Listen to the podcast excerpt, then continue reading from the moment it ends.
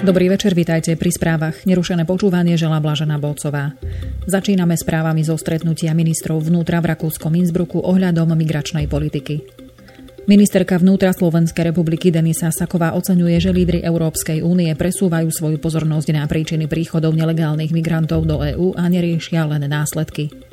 Ako agentúru SITA informoval tlačový odbor ministerstva vnútra, uviedla to na dnešnom stretnutí ministrov vnútra členských štátov EÚ v rakúskom Innsbrucku. Saková sa domnieva, že príčiny nelegálnej migrácie by sa mali riešiť už v krajinách, odkiaľ nelegálni migranti do Európy prichádzajú. Ak nastúpenie do člna bude predstavovať vstupenku do Európy, nebude ani menej mŕtvych, ani menej nelegálnych vstupov, zdôraznila. Pôsobenie agentúry Frontex vidí Saková najmä pri ochrane vonkajšej hranice EÚ. Ministerka sa taktiež prihovorila za zvýšenie kapacít agentúry Frontex.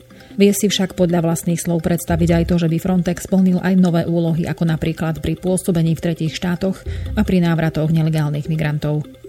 Dnešné stretnutie ministrov vnútra sa uskutočnilo pod vedením rakúskeho predsedníctva v Rade Európskej únie.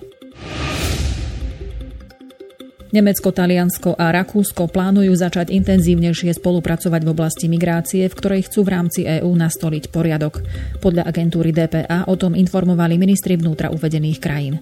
Cieľom je jednoznačne dosiahnuť, aby Európa prehodila rýchlosť, uviedol šéf talianskeho rezortu vnútra Matteo Salvini po trojstrannom stretnutí so svojimi nemeckými a rakúskymi kolegami Horstom Seehoferom a Herbertom Gicklom, ktoré sa uskutočnilo v rakúskom meste Innsbruck v rámci zasadnutia ministrov vnútra členských krajín EÚ.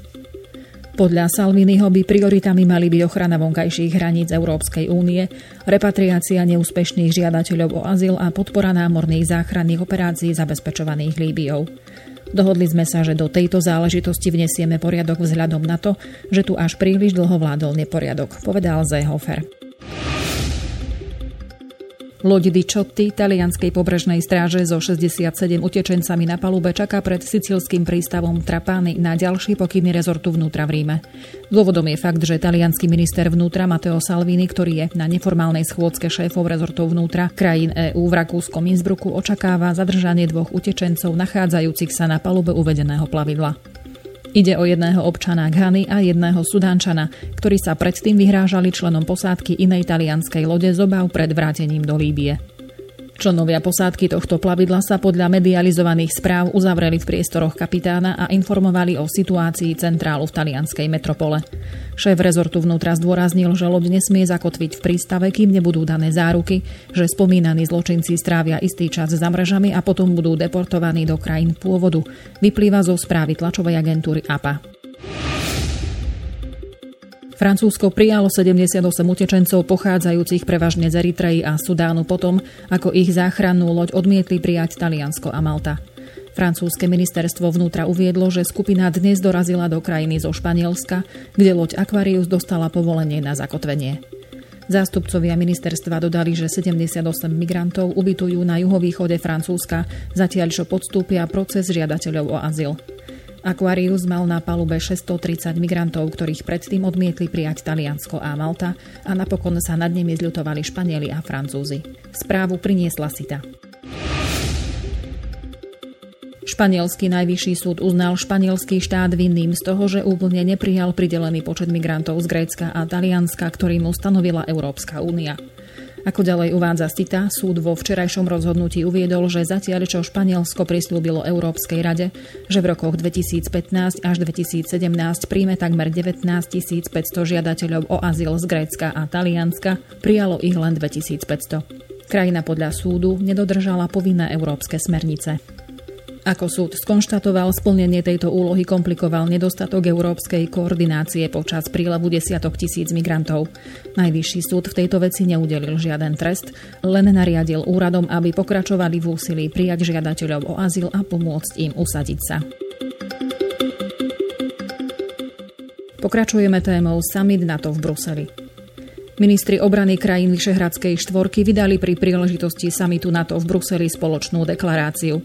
Ministri obrany v deklarácii zdôraznili, že spravodlivé zdieľanie výdavkov na obranu medzi všetkými členmi NATO je pilierom jednoty a solidarity v tomto vojenskom zoskupení. Zároveň potvrdili, že plnenie záverov samitu NATO vo Velse a Varšave je v tejto oblasti kľúčové. Zopakovali tiež ambíciu napĺňať záväzky spojené so zvyšovaním výdavkov na obranu do výšky 2% hrubého domáceho produktu do roku 2024. Ministri sa zaviazali k zvyšovaniu vojenskej pripravenosti aliancie podporou iniciatívy pripravenosti NATO. Ďalej zdôraznili význam tzv. 360-stupňového prístupu aliancie tým, že deklarovali záväzok pokračovať v misii Rozhodná podpora v Afganistane. Taktiež vyjadrili podporu pre transformáciu a rozšírenie výcvikovej aktivity NATO v Iraku na misiu. Členské krajiny aliancie sa dnes dopoludnia stretli v rámci samitu NATO v Bruseli na mimoriadnom zasadnutí, aby prerokovali požiadavky prezidenta USA Donalda Trumpa na zvýšenie výdavkov na obranu. Informovala o tom agentúra AP s odvolaním sa na dvoch predstaviteľov zúčastňujúcich sa samitu. Podľa francúzskeho prezidenta Emmanuela Macrona o zvolanie mimoriadneho zasadnutia požiadal šéf aliancie Jens Stoltenberg. V súvislosti so spormi okolo výdavkov na obranu francúzsky prezident zopakoval, že spojenci ešte včera, v prvý deň bruselského samitu, jasne potvrdili záväzok zvýšiť výdavky na obranu na 2% HDP do roku 2024. Zdôraznil, že nedošlo k žiadnej dohode o navýšení výdavkov nad dohodnutú 2-percentnú hranicu. Podľa diplomatických zdrojov citovaných agentúrou DPA, Trump otvorene pohrozil spojencom z NATO, že ak okamžite neposkytnú na obranu 2% svojho hrubého domáceho produktu, Spojené štáty pôjdu v otázkach obrany vlastnou cestou. Podľa informácií nemeckého magazínu Der Spiegel, Trump požiadal, aby členské krajiny investovali 2% HDP na obranu do začiatku roka 2019. Výdavky členských štátov NATO na obranu sa budú zvyšovať rýchlejšie, uviedol po mimoriadnom zasadnutí NATO v Bruseli americký prezident Donald Trump. Napriek tomu, že Trump v minulosti NATO kritizoval, dnes ho označil za ďalšieho silného spojenca, ktorý je silnejší ako jednotlivé štáty. Niekoľkokrát však zdôraznil, že Spojené štáty majú v rámci NATO príliš vysoké výdavky, pričom táto organizácia podľa neho viac prospieva Európe ako Spojeným štátom. Členské štáty NATO sa ešte v roku 2014 zaviazali, že do roku 2024 budú ich výdavky na obranu dosahovať 2% hrubého domáceho produktu. Trump však požaduje, aby sa výdavky členských štátov zvýšili okamžite a nie až v roku 2025. Podľa Trumpa majú v konečnom dôsledku výdavky na obranu dosiahnuť 4% HDP. Prezident USA Donald Trump pricestoval dnes popoludní letecky do Británie na svoju prvú návštevu od nástupu do funkcie. Prišiel práve v období napätia v NATO, protestov a rozruchu okolo tzv. Brexitu. Trump začína štvordňovú návštevu ostrovnej krajiny, informovala tlačová agentúra AP. Šéf Bieleho domu pricestoval do Británie z Bruselu, kde bol na dvojdňovom samite NATO. Zajtra sa Trump stretne s premiérkou Terezou Mayovou a kráľovnou Alžbetou II a potom strávi víkend na jednom zo svojich vlastných súkromných golfových ihrísk v Škótsku. Počas návštevy Trumpa v Británii sa očakávajú rozsiahle protesty proti nemu a jeho politike. Navyše Mayovej vláda zažíva turbulentný týždeň, keďže sa snaží určiť správny smer procesu vystúpenia Británie z Európskej únie, zhrnula situáciu agentúra AP. Britská vláda zverejnila návrh spôsobu vystúpenia Spojeného kráľovstva z Európskej únie. Ide o návrh, v dôsledku ktorého už odstúpili dvaja ministri s agendou tzv. Brexitu a pravdepodobne vyvolá aj odpor v Európskej únii, uviedla agentúra AP. Dnes zverejnený dlho očakávaný dokument počíta s tým, že Spojené kráľovstvo bude aj po vystúpení z EÚ tvoriť so zvyškom tohto bloku zónu voľného obchodu. Tá by sa mala týkať tovaru, nie však služieb, ktoré predstavujú prevažnú časť britskej ekonomiky. Britská vláda ráta aj s obmedzením pohybu kapitálu a pracovných síl. V záujme zachovania voľného pohybu tovaru chce Londýn zaručiť, že všetky druhy budú naďalej zodpovedať štandardom Európskej únie. Predstavený plán rozhneval vášnivých zastancov Brexitu v konzervatívnej strane premiérky Terezy Mayovej, ktorí si myslia, že obmedzí schopnosť Británie uzatvárať nové obchodné dohody po celom svete. Česká menšinová vláda ANO a ČSSD s podporou komunistov získala dôveru poslaneckej snemovne v pomere 105 za a 91 proti, pričom kabinet podporila väčšina členov hnutia ANO, sociálnych demokratov a KSČM, informuje SITA. Hlasovanie o vláde sprevádzal protest, na ktorom sa zúčastnili stovky demonštrantov i opoziční poslanci. Nespokojní ľudia protestovali proti vláde závislej od komunistickej strany, keďže je to poprvý raz, čo v Českej republike od roku 1989 bude vládnuť vláda, na ktorú budú mať komunisti významný vplyv. Ruský prezident Vladimír Putin podpísal dekret o predĺžení ruských protisankcií, ktoré budú platiť do konca budúceho roka. Informovala o tom dnes agentúra TASS. Vláda bola poverená presadením zmienených opatrení, ako aj návrhmi na zmenu doby platnosti osobitných ekonomických opatrení, ak to bude nutné.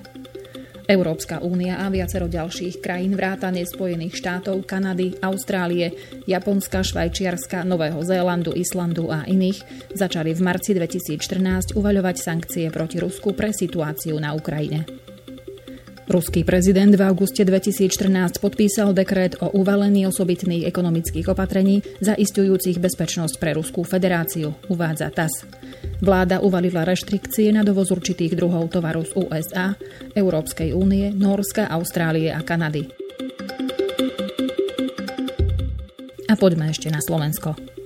Novembrové komunálne voľby na Slovensku by mali stať takmer 9 miliónov eur.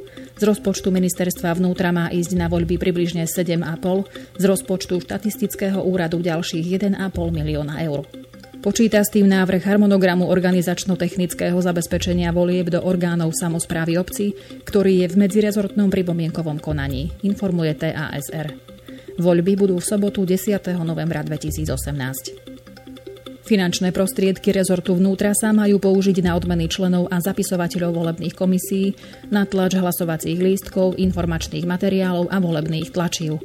Peniaze pôjdu okrem iného aj na zabezpečenie činnosti volebných komisií, na vybavenie volebných miestností či ochranu verejného poriadku v deň konania volieb. Z prostriedkov štatistického úradu sa má zabezpečiť spracovanie výsledkov volieb. Novelu zákona o policajnom zbore, podľa ktorej sa majú zmeniť pravidlá voľby policajného prezidenta, predloží ministerka vnútra Denisa Saková na rokovanie vlády 22. augusta. Ako ďalej povedala novinárom, od januára by mala byť novela účinná.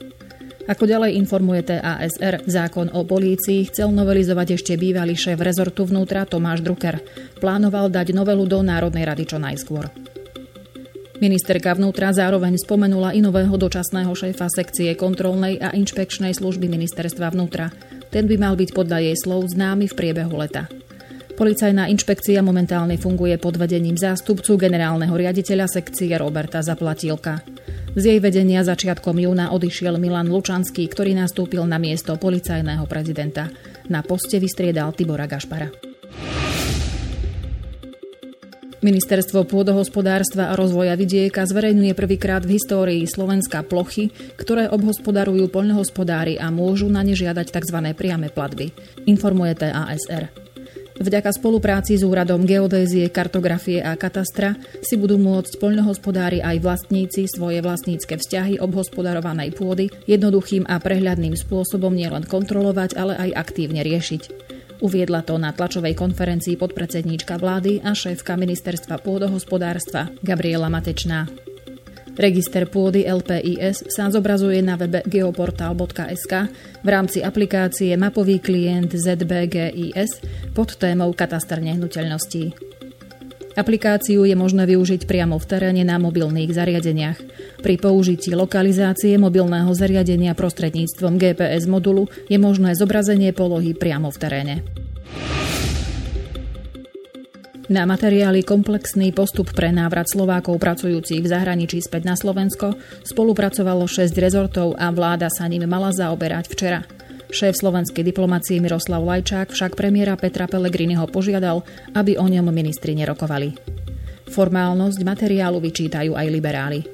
Podľa pôvodného materiálu chce Slovensko pritiahnuť svojich občanov pracujúcich v zahraničí, najmä propagovaním internetového sprievodcu trhom práce a informačných materiálov.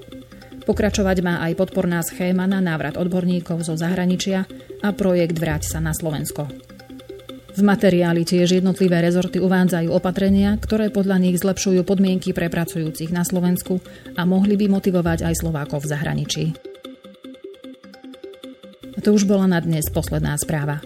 Informácie boli prevzaté z portálov Hlavnej správy, HN Online, Parlamentné listy, Pravda, Teraz a Webnoviny. Do počutia.